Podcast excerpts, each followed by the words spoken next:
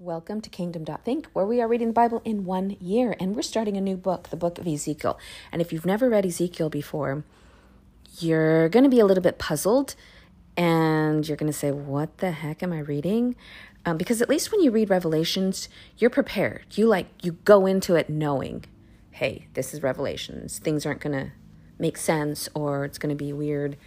Ezekiel was getting visions. He was a prophet and um, he was one of the per- priests that was exiled into Babylon, and God revealed himself to Ezekiel. So it's not like Ezekiel said, Hey, I want to sign up for this job. Oh no, God literally um, presented his glory to Ezekiel, and it was mind blowing, and then gave Ezekiel visions and spoke through him to to warn the people of Israel or the ones that got exiled, to encourage them, um, to give them hope, to also let them know that there will be consequences if they don't turn their, from their ways. Um, and then visions of a new temple, a new things to come. So that's what's going to happen in the book of Ezekiel. Lots of chapters. And so you're going to have to do a lot of reading because, you know, it's God giving him visions and, and speaking. And that's the kind of stuff you can't skim over. So let's just begin and I'll just read bits and pieces. And and you know what you're going to be looking for when you're reading it? Look for the awesomeness of God. You know, people say, I can't see God, or I don't know what he's like, or what does he look like? What does he feel like? I don't know. I can't hear his voice. How do you hear God's voice? Well, you're going to learn the different ways that God speaks and the different ways that God shows up and the awesomeness of his being and how he can show up in many awesome ways. So that's what you're going to experience versus, oh my gosh, this is weird. Okay, read the whole thing, word for word. Okay, so in my 13th year, in the fourth month of the fifth day, while I was among the exiles by Kabar River, the heavens were opened and I saw visions of God. On the fifth of the month, it was the fifth year of the exile of King Jehoiakim. The word of the Lord came to Ezekiel the priest, the son of Buzi, by the Kebar river in the land of Babylonians. There the hand of the Lord was on him. I looked and I saw a windstorm coming out of the north, an immense cloud with flash flashing lightning and surrounded by brilliant light. The center of the fire looked like glowing metal, and in the fire was what looked like four living creatures. Its appearance, their form, in, in appearance, their form was human, but each of them had four faces and four wings. Their legs were straight, their feet were like those of a calf, and gleamed with burn, burnished, burn, burnished bronze. Under their wings, on their four sides, they had human hands. All four of them had faces and wings, and the wings of one touched the wings of the other. Each one went straight ahead. They did not turn as they moved. Their faces looked like this. Each of the four had the faces of a human being, and on the right side, each had the face of a lion, and on the left, the face of an ox. Each also had the face of an eagle. Such were their faces. They each had two wings spreading out upward, each wing touching that of the creatures on either side, and each had two other wings covering its body. Each one went straight ahead. Wherever the Spirit would go, they would go without turning as they went. The appearance of the living creatures was like burning coals of fire or like torches. Torches. Fire moved back and forth among the creatures. It was bright, and lightning flashed out it out of it. The creatures sped back and forth like flashes of lightning. As I looked at the living creatures, I saw a wheel on the ground beside each creature, with its four faces. This was the appearance and structure of the wheels. They sparkled like topaz, and all four looked alike. Each appeared to be made like a wheel intersecting a wheel. As they moved, they would go in any one of the four directions the creatures faced. The wheels did not change direction as the creatures went. Their rims were high and awesome, and all four rims were full of eyes all around. Okay, so you see, it's already bizarre, bizarre visions. But who are we to say the awesomeness of God. What was he going to just show up in a cloud? In a burning bush? God's already done that. So here's another magnanimous way that God can show up. When the living creatures moved, the wheels beside them moved, and when the living creatures rose from the ground, the wheels ro- also rose. Wherever the Spirit would go, they would go, and the wheels would rise along with them, because of the Spirit of the living creatures was in the wheels. When the creatures moved, they also moved. When the creatures stood, they stood still, they stood still. And when the creatures rose from the ground, the wheels rose along with them, because the spirit of the living creatures was in the wheels. Spread out above the heads of the living creatures was what looked like something like a vault, sparkling like crystal and awesome.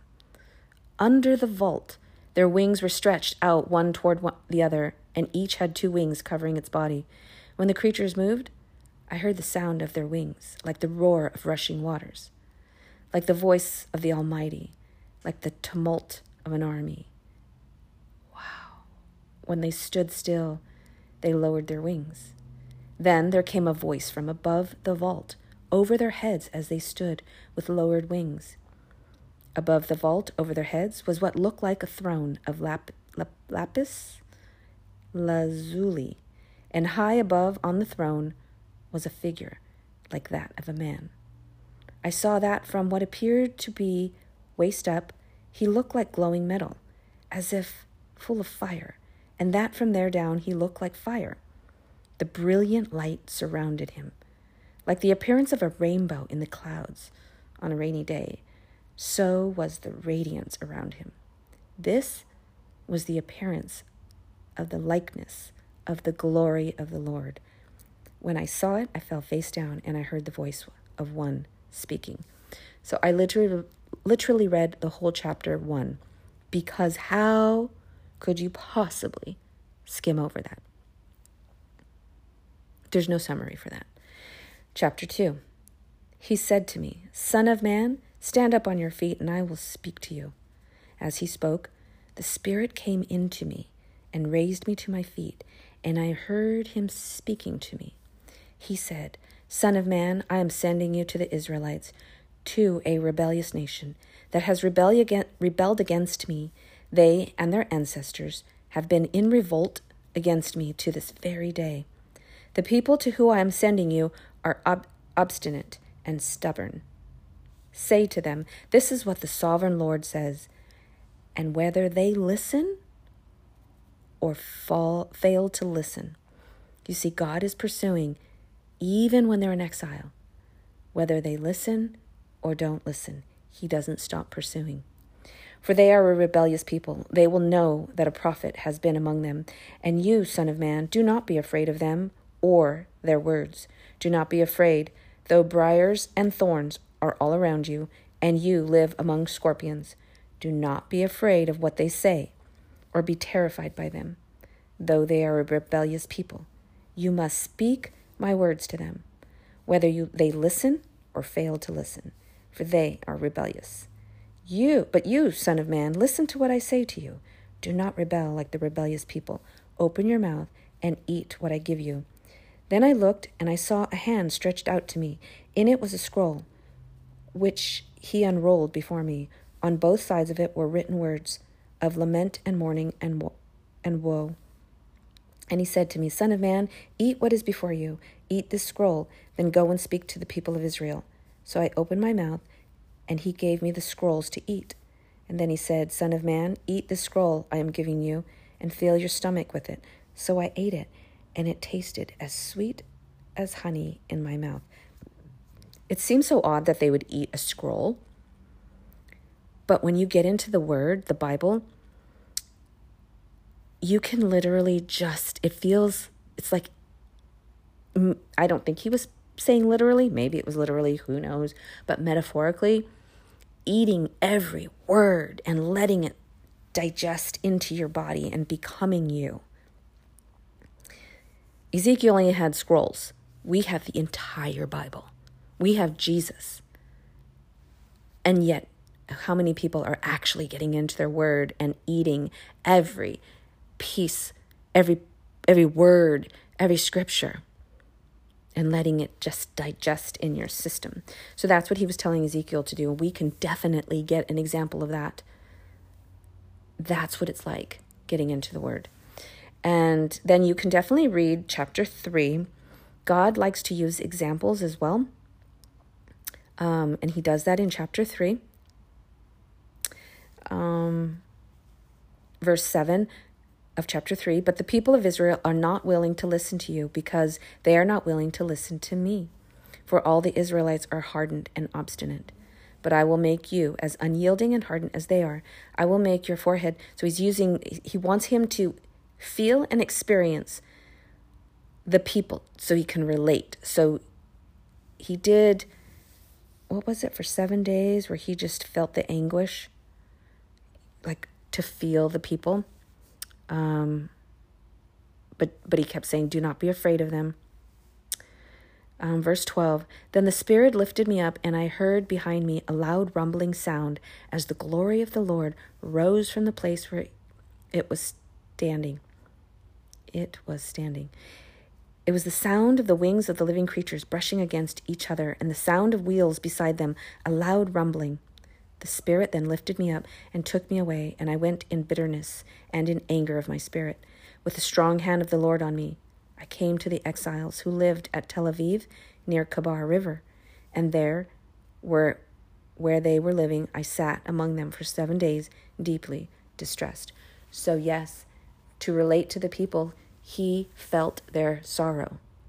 He felt their the weight of their sin. And oftentimes people you love are sinning and you feel the weight of their sin and that helps you intercede even more for them um so god placed ezekiel as a watchman at the end of the seven days the word of the lord came to me son of man i have made you a watchman for the people of israel so hear the word i speak and give them warning from me when i say to a wicked person you will surely die and you do not warn them or speak out to dissuade them from their evil ways in order to save their life, that wicked person will die for their sin, and I will hold you accountable for their blood. But if you do warn them, warn the wicked person, and they do not turn from their wickedness or from their evil ways, they will die for their sin, but you will have saved yourself. Ooh, accountability for your brothers and sisters. Wow. So, chapter 3, God is still speaking. Um, moving down, and then he uses an example of not speaking. Um, but moving down to verse 24, then the Spirit came into me and raised me to my feet. He spoke to me and said, Oh, yeah, here's the example. Go shut yourself inside your house, and you, son of man, they will tie with ropes. You will be bound so that you cannot go out among the people. I will make your tongue stick to the roof of your mouth, so that you will be silent and unable to rebuke them, for they are a rebellious people. But when I speak to you, I will open your mouth, and you shall say to them, This is what the sovereign Lord says. Okay, interestingly, I got interrupted while I was recording this episode. Um, okay, so let's see, where did I leave off? So he's giving that example of this is what's going to happen to you. It, it really God uses so many different ways for us to really relate. And that kind of relates to like real life. Sometimes we're going through a challenging situation, but it really helps us identify with some of the struggles of the world or what other people wrestle with. And then sometimes it's just all around a bummer what we're experiencing. Um, so let's move on to verse 27. But when I speak to you, I will open your mouth, and you shall say to them, this is what the sovereign Lord says Whoever will listen to, let them listen, and whoever will refuse, let them refuse, for they are rebellious people. Yeah, that's so sad. So, so sad. Okay, that was Ezekiel 1, 2, and 3. And I'm going to do my best to help you get clarity on the different visions and have an open mind when you're reading it. But definitely go back and read verse by verse because it's so important. If you really want to know how God speaks, well, He wants to know how committed are you to getting into His Word and digesting and eating every word that's in this Bible. How committed are you to want to get to know Him? then he will reveal himself to you. But trust me, God is always pursuing his people. So there you go, my friends. Hope you enjoyed that. And I shall see you very, very soon.